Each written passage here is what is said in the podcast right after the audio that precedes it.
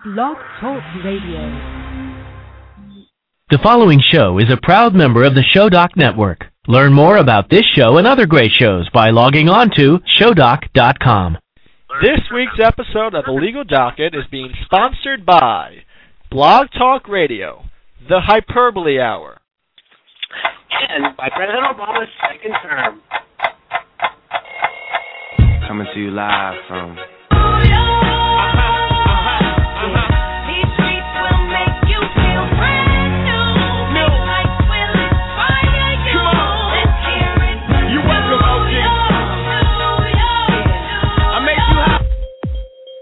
What's on your docket? Welcome to the Legal Docket with Quas and Jay. Tune in to hear their take on law and politics, to find out if our government makes the grade. Presented by Showdoc.com. Hello and welcome to the 18th episode of the Legal Docket here on Blog Talk Radio. This is our again our 18th episode and our first episode in 2013. Our last episode was back in November, so we're back on the air tonight. We're coming to you live from Brooklyn, New York, and Staten Island, New York. Uh, Ethan Kwassman alongside Ilya Arbit for this January 8th, 2013. Thanks for tuning in. We have a lot of topics to get to, and we hope to take your calls as well. The number to call us is one three four seven four two six thirty nine zero three. If you're also on Jabber Chat, you can IM myself, Ethan Kwassman at jabber.org.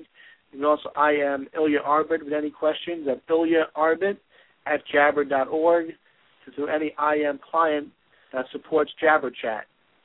That's J A B B E R. Thanks for tuning in. I'm Ethan Kwassman, and joining me tonight is Ilya Arbit. Good evening, Mr. Kwassman. It's been a while. We uh, haven't been on the air for a few for a few weeks now, but uh, it's great to be back. It's a new year, uh, a new time for us here at Showdoc. Uh, you also, just to remind you, you can listen to us at go.showdoc.com slash LD18. Again, that's go.showdoc.com slash LD18, and that'll take you directly to our page where you can uh, listen to us live and also have the phone number where you can call us. Yeah, and also I want to mention that they can also chat with us over at the Blog Talk Radio chat room. I just opened it up, uh, so it's the the flash chat on Blog Talk Radio. It's on the show page, and you can chat with us there with either a Blog Talk Radio account or a guest account. So definitely chat with us over there as well. Uh, let's get right to it, Ilya. Um, it, I guess in about 12 days, uh, officially President Obama's second term is going to begin on January 20th, I imagine. And uh, since So, last time, Ethan, Ethan, let, let's just out of curiosity, do you think he will get uh, as big of a crowd, let's say, for this term as he did last term? What What, what are your thoughts on that? that's a good, that's a good question, and, and it dates me back to President Bush's second term. And President Bush, I was watching the video, seemed to have a bigger crowd for his second term inauguration and his first term. So, uh, but I think for President Obama, he'll probably get a smaller crowd because uh, the first time he was elected was was a history maker. This time is kind of the same old deal for him. So I, I think he will get a smaller crowd, but nonetheless, I think it will still be a pretty large crowd in D.C. Right, right, and especially because uh, the, you know he it was a pretty contested election, I would say. Uh, there were a lot of people who were uh, quite unhappy with his performance, but he still kept his base, and I think that uh, I think he should still get enough people to come to the inauguration. If anything, Yeah, uh, he- you know they're all DC fillers. Yeah, he still has the 47% that Mitt, that Mitt Romney was talking about. So, exactly. so uh, I, I think we, I think I think we're going to get a pretty large crowd, especially get a lot of middle class people who are very happy with the fiscal cliff, and that leads into our first topic. Uh, a lot of middle class Americans very happy with President Obama forcing Congress to come to a compromise on the fiscal cliff and to to keep, keep taxes low for middle class families and to raise taxes on the top two percent uh, in order to bail the country out. hmm And uh, and and this is uh, leads into our next story, which and we'll touch more on the fiscal cliff later on in the show. And we definitely want to take your phone calls about the fiscal cliff debate and what how you thought it went down. Number is one three four seven four two six thirty nine oh three. And again, you can chat with us over in the chat room. We have people chatting over there um, at at Blog Talk Radio. Um, my next story is about AIG, uh, which is uh, American International Company uh, that's is uh, that that took a 182 dollar billion bailout, only to turn around and hand out seven-figure bonuses to the same guys who tanked their company. This is a story from Politico.com. Now the insurance organization, they are an insurance organization. They might join a lawsuit. A lawsuit, right? A lawsuit. You got it. You got it. A lawsuit. Uh, just helping you out there, Quas, as always. What? Just helping you out there. Thank you. Yeah, I lost my train of thought a little bit. Um, the, yeah, they, they might join a lawsuit against the U.S. government over the terms of the bailout, saying the deal that saved the company cheated shareholders. And the, the current Treasury Secretary, Timothy Geithner, who faced calls for his firing over the AIG bailout, and Federal Reserve Chairman Ben Bernanke, we heard a lot about Ben Bernanke, are furious, according to one Democratic lawyer. Other officials inside the, the agencies were angered by the news too. Sources in, in the in, in the department told Politico. Uh, one of President Obama, one of President Barack Obama's top aides agreed. Definition of chutzpah: AIG saved by taxpayers contemplating suit. David Axelrod tweeted this on Twitter. And many Treasury and Fed insiders have long believed the terms of the AIG bailout, which only wrapped in recent weeks, were far too generous and not too punitive as the lawsuit is expected to, contend. This week, the, AIG board will consider whether to join a twenty a twenty-five dollar lawsuit over whether the terms of the bailout were unfair to shareholders who claimed they were deprived of billions of dollars um, and uh, the Treasury and the Fed have, have haven't released official response to news of the potential lawsuit, which was first reported, of course, by the New York Times. Well, it's still too early to tell. I think it could be a lot of it could be a, a political motivation. It could be something that uh, you know mm-hmm. was just done to put pressure on the U.S. government to somehow respond. And uh, a lot of times, none of these lawsuits ever come to fruition. Uh, often they're either dismissed or they're voted down to the courts. And uh, usually, beyond the first headlines, nothing really comes out of that. So uh, we have yet yet to follow through with this and see how exactly it plays out. But I think it's interesting to point out that you know this is just the beginning. That This was just first filing, so it's going to be a long, drawn out process, as with many things in politics, and uh, it's important to kind of keep with it and see where it goes. And, and it's going to have uh, comments from both sides of the aisle. Uh, you, you can imagine that if both sides of the aisle are, are going to go to battle over this lawsuit. Uh, well, that's that's to be expected. I think uh, over the past few years, uh, every everybody inside and outside of Washington is already used to gridlock, so battling over another lawsuit wouldn't be anything new to us. Right. Well, we'll see what happens going forward. It should be interesting. Uh, well, anyways, yeah, yeah let's definitely. get into uh, let's get into the other news that uh, we haven't covered yet. Uh, I know, Ethan, you mentioned earlier about the uh, the fiscal cliff. Let's talk a little bit about the fiscal cliff, which is kind of related to this. Uh, maybe not so much, but I think it's important that we go ahead and talk about it. And uh, the you know really the talks that were coming down to pretty much the last minute. Uh, we I think I believe they got a deal. Where did the deal start coming around? Late on the 31st, right before New Year's is happening in New York City. So um, you know, what do you think on that? Should it have taken that long?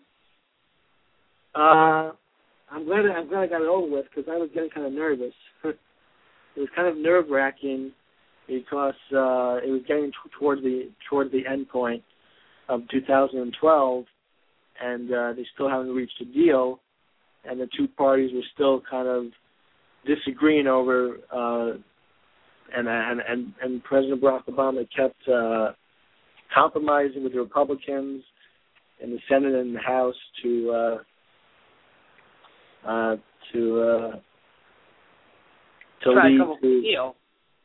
yeah, lead to a deal. But uh, I'm glad they got it done. I'm, I was a little bit surprised uh, that that they actually got it done because it seemed like it took them forever to try to get to the to the drawing board, but they got it done. And uh, actually, an, an interesting article today out of USA Today that the fiscal cliff de- debate delays some 2012 tax refunds, uh, saying that um, you, as middle class Americans, might be getting your tax refund later than usual this year, and you can thank the Congress and you can thank the congressional debate over the fiscal cliff for that. The IRS says that it will begin process. Who doesn't love the IRS? The IRS says that it will begin processing individual tax returns on January 30th this year, eight days later than usual. The reason the program in IRS computers and printing forms and instructions were delayed by congressional wrangling over the fiscal cliff, a combination of tax hikes and spending cuts that briefly became law on January 1st. About 120 million individual taxpayers, that's a lot of money, will be able to follow file January 30th, the IRS says, and most people will get their refunds on time. But according to IRS Acting Commissioner Steven D, Steven T. Miller, the date January 30th ensures that the IRS has the time they need to update and date their processing systems. Mr. Kwassman, I don't know about you, but I particularly like the IRS. Oh, you do? Indeed, I do. Indeed, I do. They're the ones who give my tax returns, and I would recommend that you like them too if you would like yours on time. Yeah, um, maybe, maybe, maybe I'll, I'll come to start liking them. I don't know. You might want to consider that. Yeah, the, uh, I, I understand that the, that that they do a lot of good.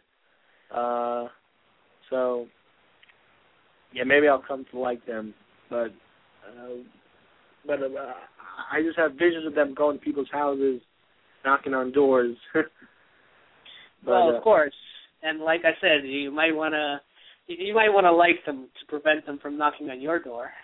yes, that's a safe bet. Yeah, that's a safe bet. In any case, uh, I do think that it's a good thing that it came to a fiscal cliff deal. I know that some people weren't exactly too happy with the terms of the deal. Uh, it did raise taxes on certain individuals, and uh, I, I know that um, you know neither neither side of the aisle was particularly happy with the way it turned out. Uh, did it get done? Of course it did, but at, at what cost? Uh, I know that some people are unhappy that they might have to pay more in their taxes, and uh, they actually uh, you know, this year might be the year that they don't get as big as a refund that they got last year and the years prior to that. Um, Right. Do you think? Do you think? Do you think that the American people might react differently once their tax returns come back? Do you think once everybody gets the full effect of it, they might see this as not such a great deal as initially thought? So, what do you think? Uh, I think that's a great question. Um, I still think you have to wait until the tax returns come in, until tax season to find out about that. Um, but I do think, uh, like uh, in Forbes, Forbes wrote an article today. Here comes the next fiscal cliff crisis. It's going to be worse, they said. Uh, this is referring to um, Uh, this is from Forbes.com. This is referring to that that little could come out of the next round of budget deadlines that hit in February and March, and uh, that whether or not we're benefiting from the decision by Congress to make the most of the tax code permanent, excuse me, largely ending its recent practice of temporarily extending big chunks of, of law a year or two at a time. And uh, many Democrats see the government collecting somewhere around 25% of GDP, of gross domestic product, in taxes. And interestingly, there is a uh, middle ground um, between uh, uh, in terms of the budget and for a long time budget wonks held out hope that the process reform would force action. But the cliff itself, which, was supposed to be the ultimate forcing mechanism, instead became something of a legislative self parody, according to this uh, Forbes article I'm reading. And uh, again, President Obama doesn't want to cut spending, but well, let me let me get this straight. Democrats are the ones that want to cut spending. No, no, the Republicans are the ones that want to cut spending. The Democrats are the ones that want to spend more, and that's where the the, the majority of, of the debate was with the fiscal cliff. Right? And they seem to uh, they, seem to cross ground on those issues. And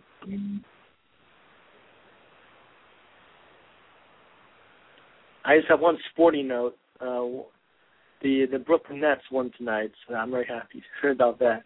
That's just a little side note there. What? A little side note there. A little side note, yeah, a little side note, just for my Brooklyn fans out there. Let's uh, let let's do a little side note as well. I just saw and uh, CBS News is reporting that 2012 was the warmest year in the U.S. on record. Yeah, yeah, I saw that as well. That's very interesting. But it, but if you think about it, it is right because it barely snowed, and uh, and it was a very hot summer, very hot summer, very Right. It was it was very very unique. We we actually had a lot of weird weather this year. Interestingly enough, I know this really has nothing to do with politics, but maybe it does. Uh, in particular, you know, the changing climate is is really important because you know if we remember President Obama, one of the things he was talking about was the fact that you know what can we do to help climate change? What can we do to kind of um, yeah, and, and they used the Al Gore saying, "I told you so." Yeah, yeah, you're gonna see probably Al Gore come back and uh say, "See, guys, I told you that wasn't a lie. I told you my movie had some some basis to it." Um, but that's not, that's not that's not really the important news. Uh, I think what we are interesting to talk about is some current events. Uh, President Obama, I believe, recently nominated John Kerry for the post of Secretary of State for the outgoing yeah, the Hillary Clinton. Yeah, right, and and also a former presidential candidate we all recall. Yeah, former presidential candidate John Kerry. Yeah. Uh, and who was also, John, who was John Kerry's running mate? Do you remember? I'm sorry. Do, do, do you happen to remember who John Kerry's running mate was? John Kerry's running mate. Oh boy. Uh I actually do not recall at this moment. It was such a I while. Know, I know. I know it wasn't Joseph Lieberman. He was in the 2000 election. Correct, correct. I actually do not remember. I'm going to research it right now. Find out. John? Yeah. And uh, I believe the nomination for CIA to replace General. Uh, oh gosh, look at that! What a month will do to you, right? General Panetta. Yeah, that's correct.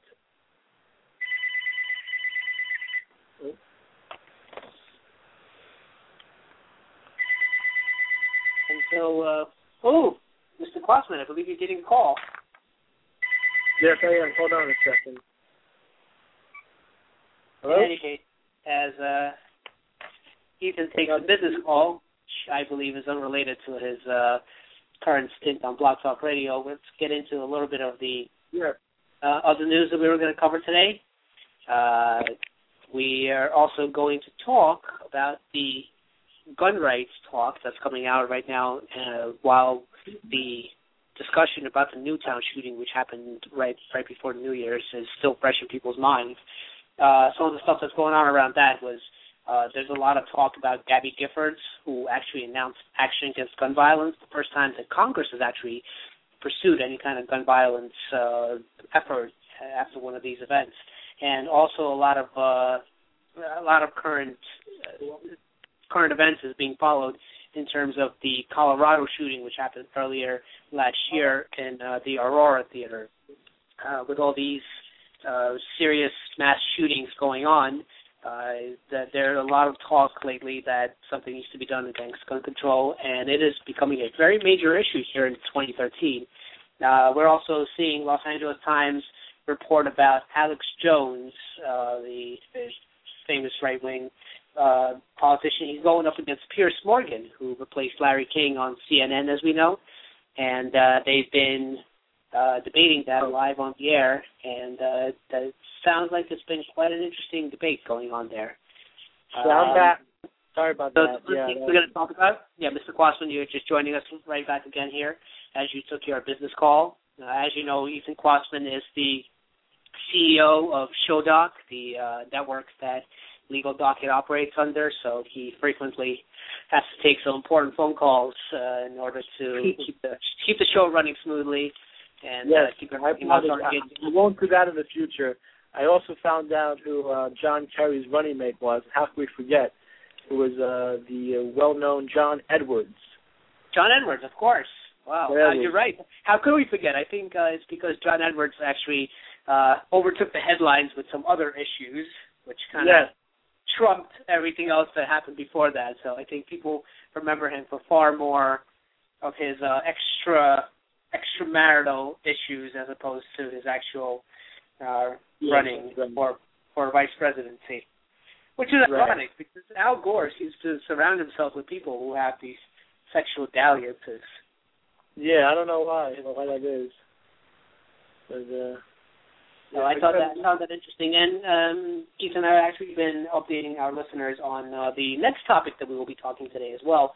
Uh, we'll get into it. I, I guess we might as well get into it, which is the uh, the gun debate that is currently going on. There's actually a lot of news that's going on right now about it.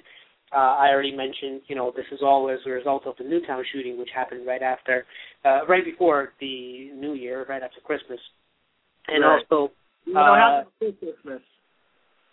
Was it? I don't remember when exactly. I, I remember it was a few days before New Year. That's all I remember.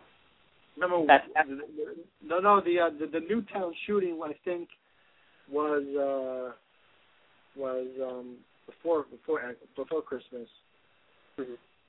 No, I, I, I guess that whole week for me was a little bit fuzzy. So, um, yeah. But the big news of the day is that uh, Gabrielle Giffords, who herself was a victim of gun crime, has announced action against gun violence over in, in the uh, Congress, and I believe this is Oh, it was on it was on it was on Friday, December fourteenth. Remember, it was on a Friday morning. oh, wow. Yeah. The the, Yeah. the, the, the the Sandy Hook Elementary School shooting was on Friday, December fourteenth, uh, eleven days before Christmas. So yeah, 2012. Okay. Well, um, if we talk about, uh, you know, Gabrielle Giffords, who was a victim of gun violence not too long ago herself, has, um, you know, she she has launched uh, action against gun violence, and I believe this is the first time that a member of Congress actually acknowledges any kind of gun violence. So that is a very, very interesting step in, in And the she's and she's, and she's also a Democrat. So Right, which is well, like I said, it's it's a new step, it's a new direction uh, that a congressman actually acknowledges uh, the, gun control issue, and I think it's a step in the right direction for uh, both the United States as well as you know the victims of, of those uh, of those who are affected. So I think that this is a conversation that's going to define 2013 in a, in a major, major way. Um, the other news about it is it also happens to coincide with the trial of the Colorado gunman. Uh, yes, uh, the uh, the James Holmes, right? Of course, James Holmes. Uh, he was the gunman in the Aurora, Colorado uh, film shooting during the summer when the blockbuster Batman film came out and uh, the the final installment, and he entered the theater and he uh, shot and killed, uh, I believe, over 20 people in that at that event. And uh, finally, the last piece of news is the. Uh, do you, you happen to know who Alex Jones is, of course? Who? Alex Jones. Alex Jones. Yeah, he was on. Uh, he was on um, on Piers Morgan, right? Indeed, yes. He is the guy who is a very, uh, let's call him political activist. He is more commonly referred to as a conspiracy theorist, and uh, he's a heavy gun rights advocate. And he was there debating uh, on Piers Morgan, and it sounds like it was a quite an interesting debate, from what I heard. Uh, there was a clip that was released um, where where supposedly um, uh, uh, Alex Jones says 1776 will commence again if you try to take our firearms. Quite a bold statement there, don't you think? Yeah, definitely. Right. So, uh, like I said, it, it sounds like an interesting one. I can't wait till it airs. And uh, you know, with all these things going on around the same time, it seems like this will be one of those defining issues that's going to be heard throughout the year um, as to you know what what's the future for gun control? What what is, what is the legislation that we can take without you know taking away uh, what already exists in our constitution? So I think it's an important issue that definitely has to be explored a little bit further um, once the year gets on and uh, once Congress is back. Uh, in particular, like I said, Gabrielle Giffords being involved on this is very crucial. I definitely think that it's a, a, a very it's something that the government needed to look at for a while and come to some kind of conclusion. They've kind of been avoiding the question, but I think now it's getting to the point where we, you know, nobody can take this anymore, especially particularly after what happened in Newtown.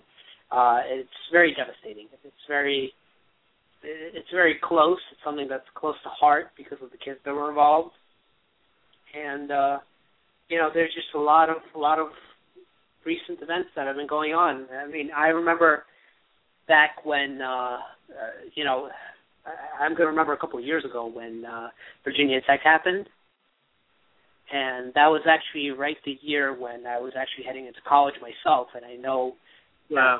there there was a, there was a lot of fear amongst my peers and even even among myself about whether we really are safe in our classrooms and, uh, I particularly went to a college that was in a more urban environment and uh you know, there was no metal detectors. People could just walk in off the street. Uh, now, given that situation has been resolved lately, uh, the, the college has put in uh, entry gates and everybody needs to wear an ID card. But back at that time, it was something something rather of a concern, and and I think that the fact that this issue is finally coming up in Washington is something very important. And I personally think that although no answer is the right answer, uh, I definitely think that some kind of answer, some kind of decision that makes you know at least some kind of compromise has to be done because this kind of these these kinds of events cannot continue to keep happening. Yeah, I'm reading a story right now from the conservative juggernaut, uh, Fox News, and they're talking about this very issue.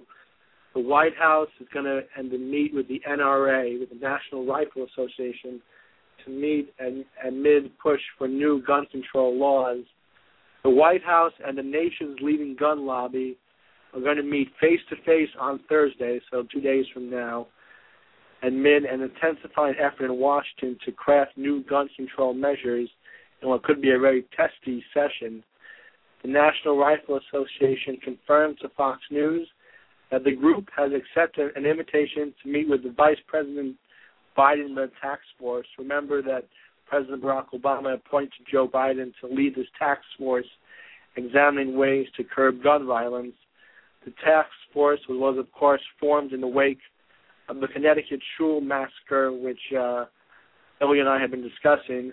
And is running up against an end of the month deadline to produce a set of proposals. The the administration. Well, now, yeah, go ahead. Now that that President Biden's on the case, it should be quite an explosive meeting. Yes, definitely. You know, like Biden talks, and, uh, and Biden's law experience definitely uh, makes for it, it an explosive meeting. Biden will say this is a big freaking deal. I would say that that's the exact same sentiment at this point. Yeah, and um, Obama administration says that mental health and the entertainment industry, so violence in the entertainment industry is a big issue, will likely be examined as part of the process. So they may regulate um, entertainment. But much of the discussion and proposals from Democratic members of Congress continue to center around gun control.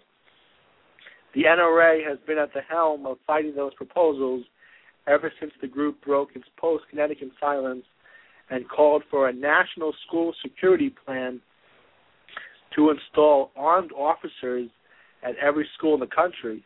That sounds like a plan. The White House, the White House. Imagine uh, Ilya. We, we, we went to the same high school. Imagine armed officers at our high school.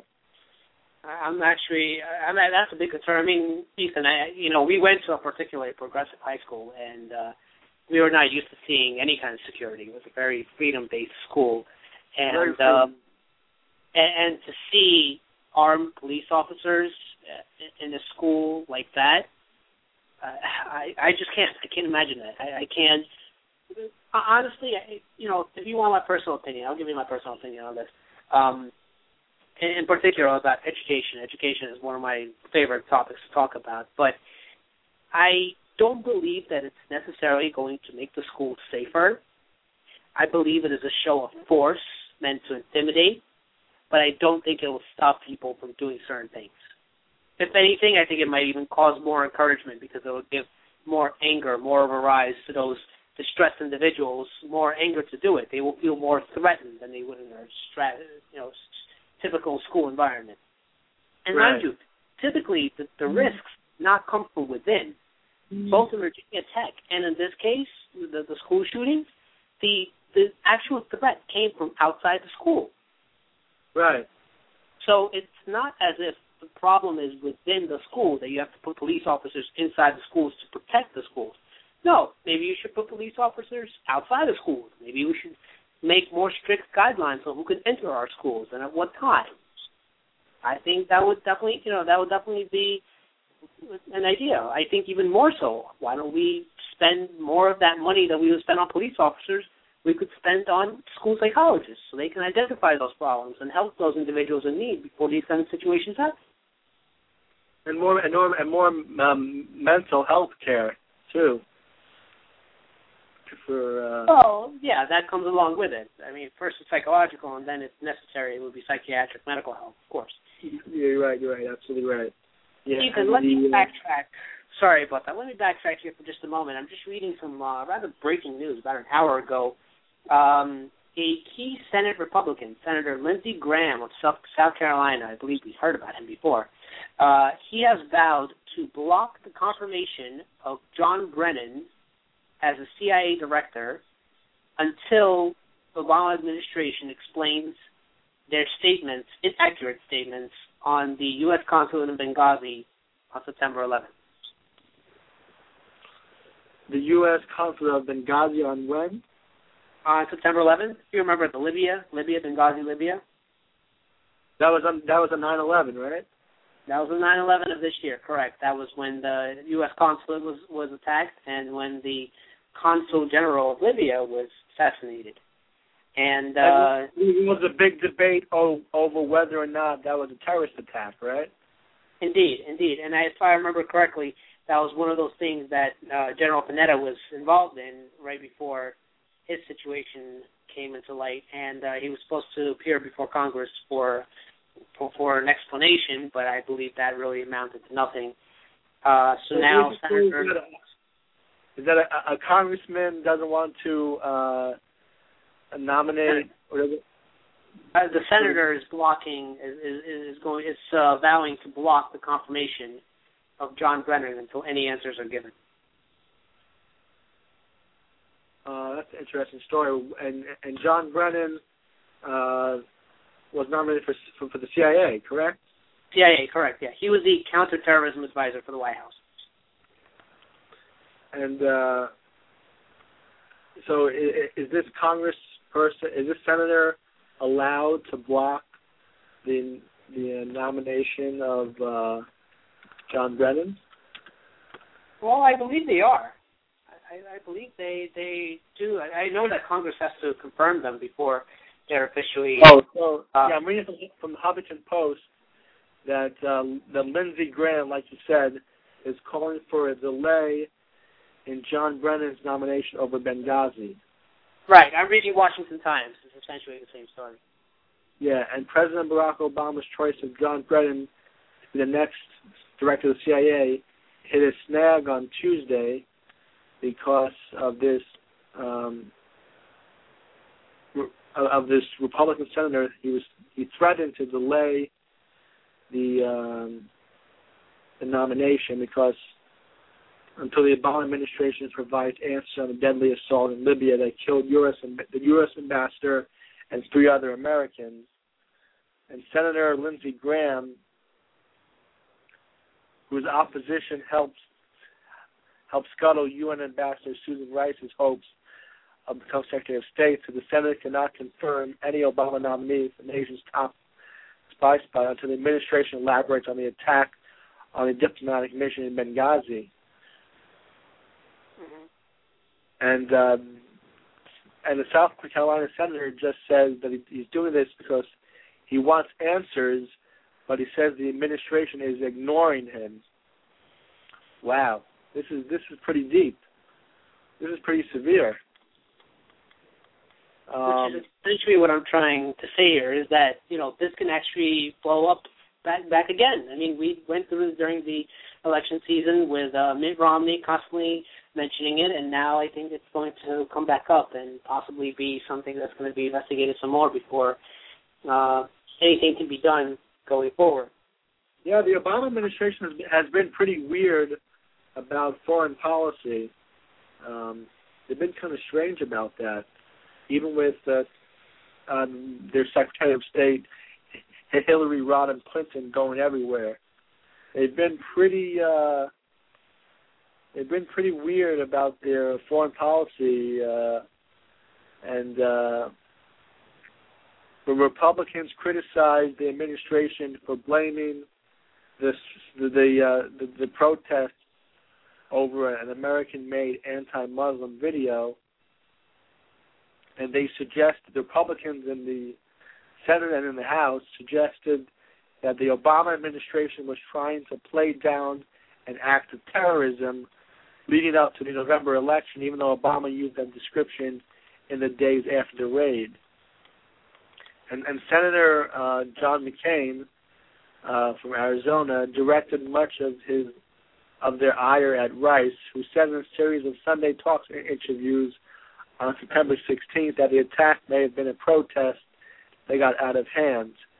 So they refused to call it an Al Qaeda terrorist attack, which it, what it really was. And this interesting uh, that now Obama's the Obama administration is having this problem, and um, um, uh, and Carney, the the speaker for Obama, uh, Carney is the uh, press secretary.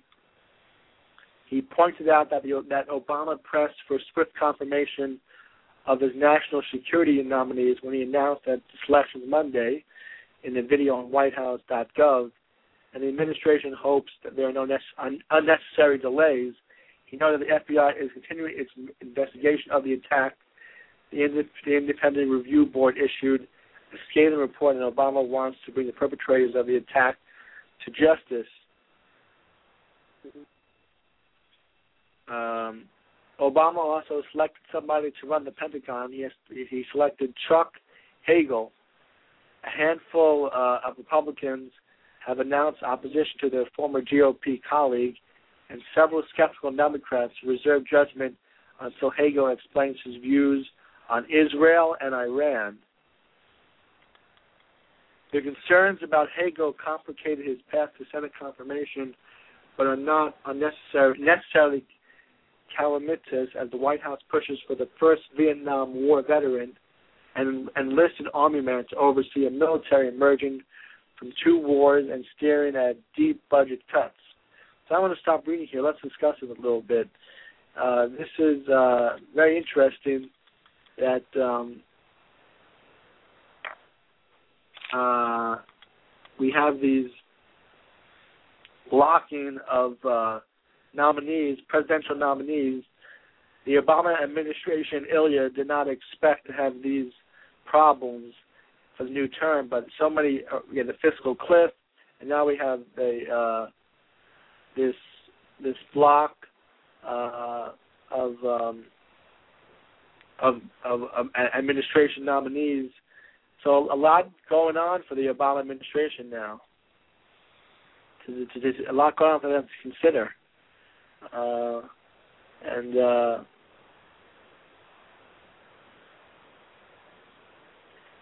Well, Ethan, here's the idea.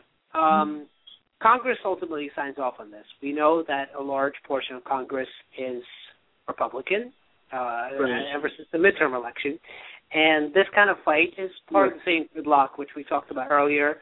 Uh, we talked about the same thing during the AIG deal. This is something that we're going to keep seeing over and over and over again, um, uh, either until the next midterm elections or even all the way through to the end of President Obama's term. Uh, it's something that we will have to kind of learn to deal with. That these processes, which used to be much quicker, are now going to be a lot longer. They will take a lot of more time. They'll take a lot more discussions, and uh, you know, eventually people are just going to kind of ignore them. They're going to get used to this whole new process, new way of doing things, and uh, let's hope that Washington is able to correct itself before any of these fights get out of hand too far.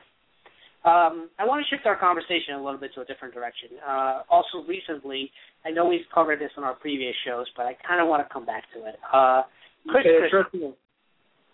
Yeah, Chris Christie, go ahead. Yeah. Chris Christie, Governor Chris Christie.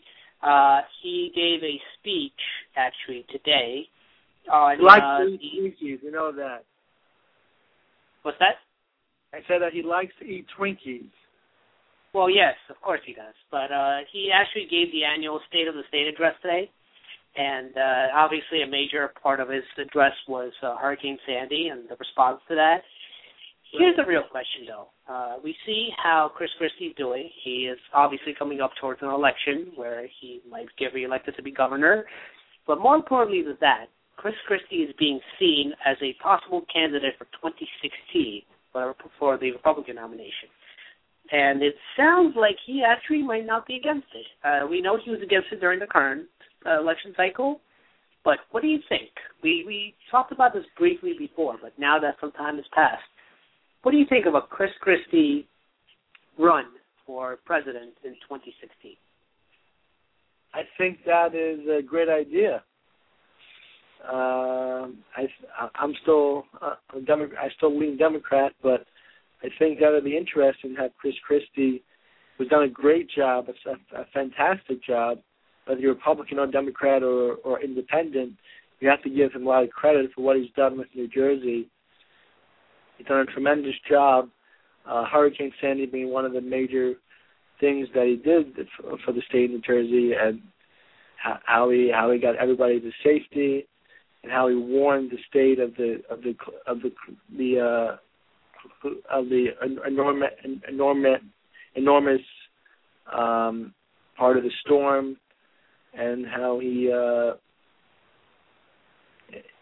how he uh, saved how he helped save uh, New Jersey lives, how he how he worked with the governor of New York and other governors uh, in the area of the storm.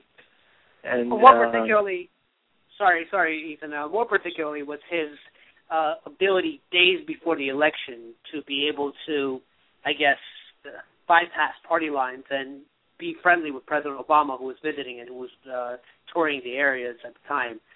I think that that was just such a crucial moment, and that picture kind of stayed in people's minds that, hey, Chris Christie can cross the aisle. Chris Christie can work with other members of uh, of our government, and I think that that was a very crucial turning point and major major point for him, uh, not only as an as an individual but as a governor as well. I know he has gained uh, a lot of the minorities and a lot of the women. The polls actually prior to Hurricane Sandy were showing him lagging in those two categories, but right after that, the polls just went up, and Chris Christie's popularity is beyond anything he has seen any time previously during his administration. Yeah, president presidential run, uh, 2016. I think. Uh, and he and he told the Huffington Post, "Yeah, you're damn right. I'll be, I'd be more ready." And Chris Christie is not ruling it out, according to Gawker.com. And uh, yeah, I think it's definitely uh, he definitely has the the ability to make the run for it.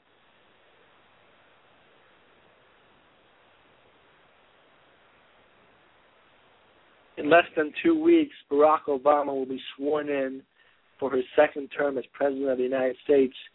Yet already a number of would-be hopefuls, Republicans and Democrats are alike, are sitting on the sidelines trying to, to strategically position themselves to run in 2016.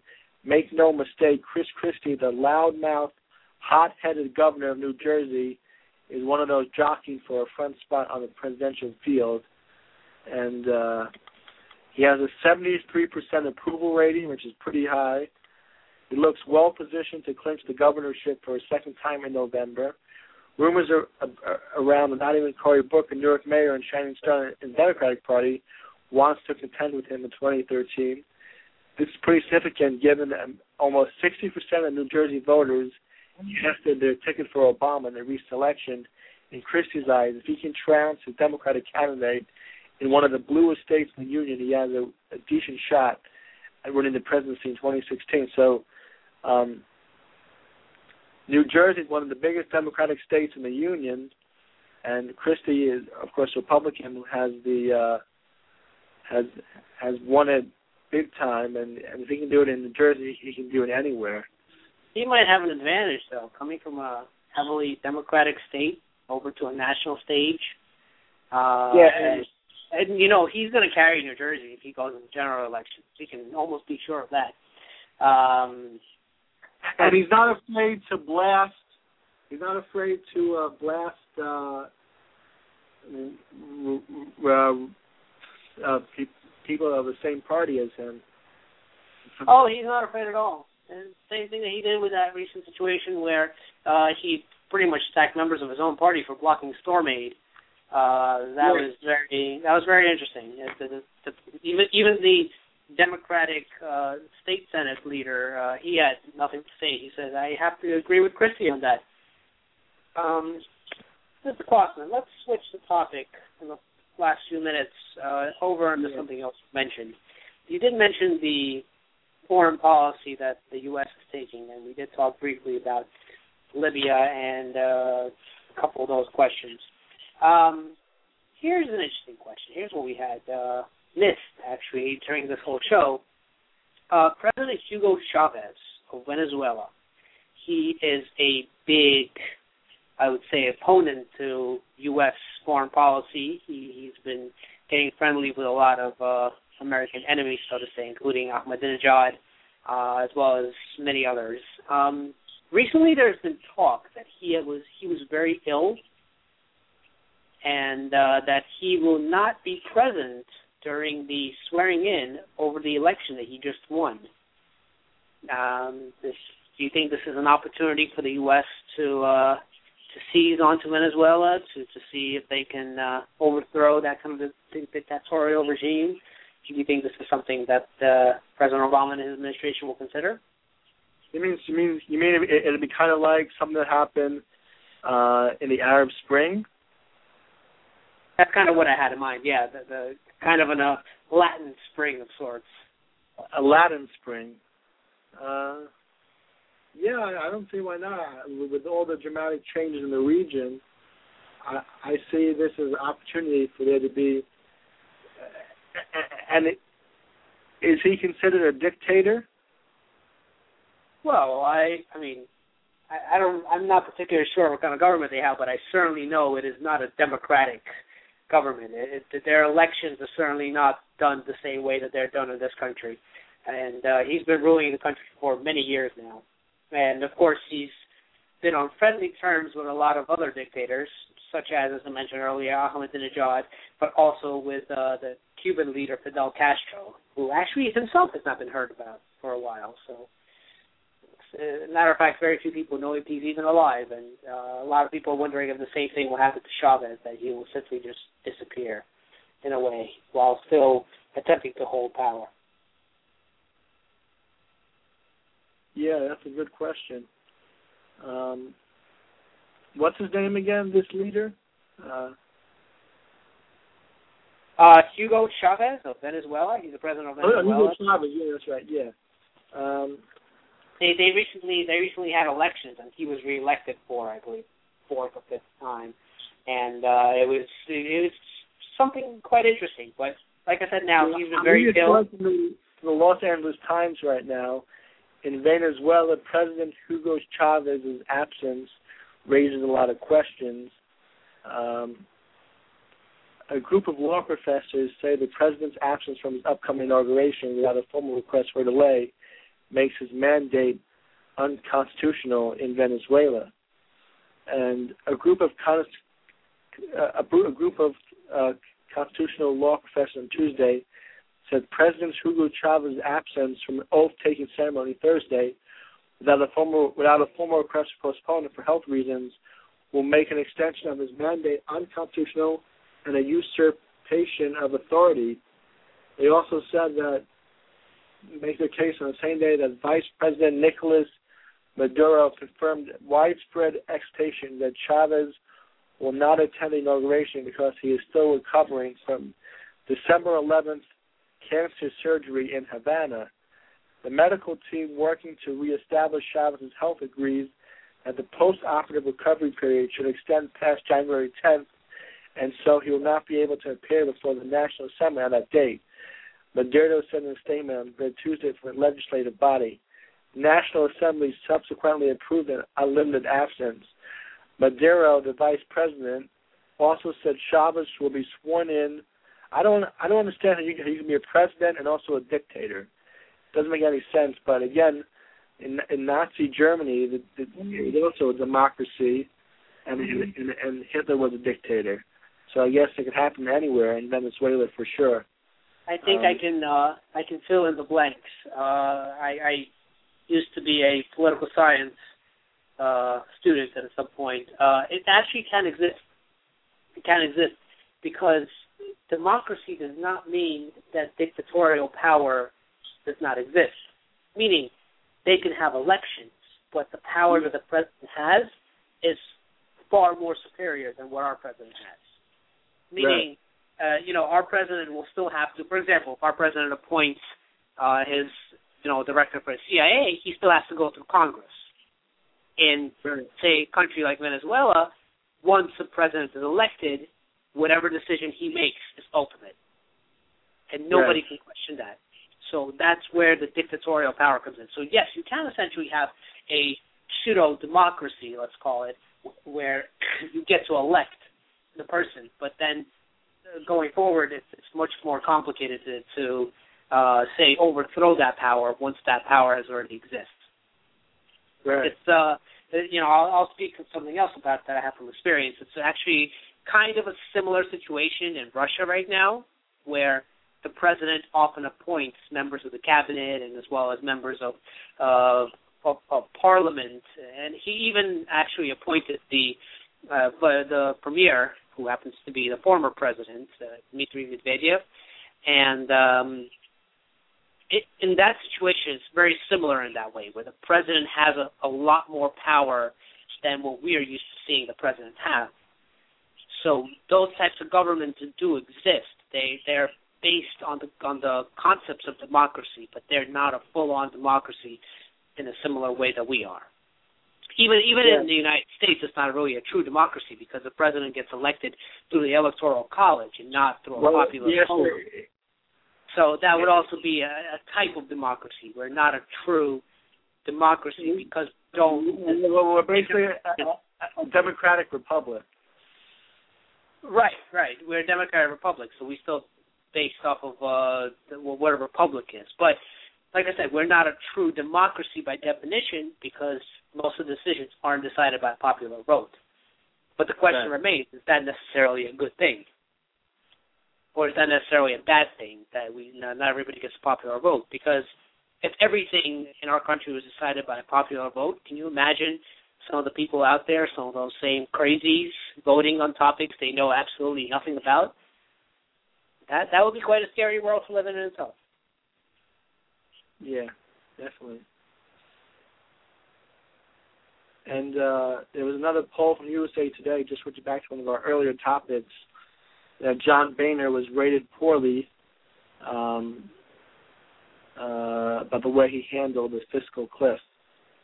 So that's the beauty of the United States, where we can rate how our politicians do their jobs. And in Venezuela, they can't really do that. Uh, they got to go with what they got. Well, their economy is far more shaky than the economy of the United States, so uh, yeah. you can't, you can't really compare it to it. It's, it's, it's, the population is far more or less, and also the job opportunities are far fewer than what we have, as well as the educational opportunities. I don't believe they have as superior uh, options for education as we do here in the United States. Yeah, and you want to call in with any with any comments uh, to any of the things that Ilya and I mentioned, any of the topics we discussed. We discussed about five or six different topics tonight. You can call in at one three four seven four two six thirty nine oh three. You can also listen to our last two three minutes of the show over at uh, go.showdoc.com slash ld18, or you can chat with us over in the Blog Talk Radio chat room, or you can chat with us on Jabber at Ilya Arbit at jabber.org or Ethan Kwassman at jabber.org from an IM client. So uh, just to wrap up, I guess we've touched a lot of topics tonight. Um, next week we should probably know more about the whole John Brennan situation. It should get interesting to see whether or not uh, this, that the Congress is going to agree to his nomination, uh, and hopefully they will because the last thing Washington needs is more gridlock, um, and uh, and hopefully they come to a, a good decision on that. Well, that's a good point. I think we should definitely reconvene next week, see where things take us, see what news stories are out there, uh, What's discuss those things when we get there. and uh, I, I think we'll uh, we'll definitely be uh, right right there, right right in the middle of things. Particularly with the thing you mentioned with the uh, the, the gun lobby uh, getting together with some of the lawmakers. I think that's going to get some uh, interesting responses over there, meeting with Joe Biden and all. So um, I'll see how the news turns out in, in further down in the week. Definitely. But I think with that being said, I think we only have a few minutes left on the show. Uh, just want to thank our listeners who've been with us uh, for a while, who've been listening to us. Thank you very much for your support. Uh, this was again Legal Docket episode 18, part of the Show Doc Network. And Our uh, first show since November, so hope you enjoyed it. And, Indeed, uh, and, and and we hope that the upcoming shows in 2013, what we have planned, is going to be a lot of fun for you guys. So stick around. Thank you for listening and for your support. Um, and we'll be back next week. great. Thank you. See you next week. Adios.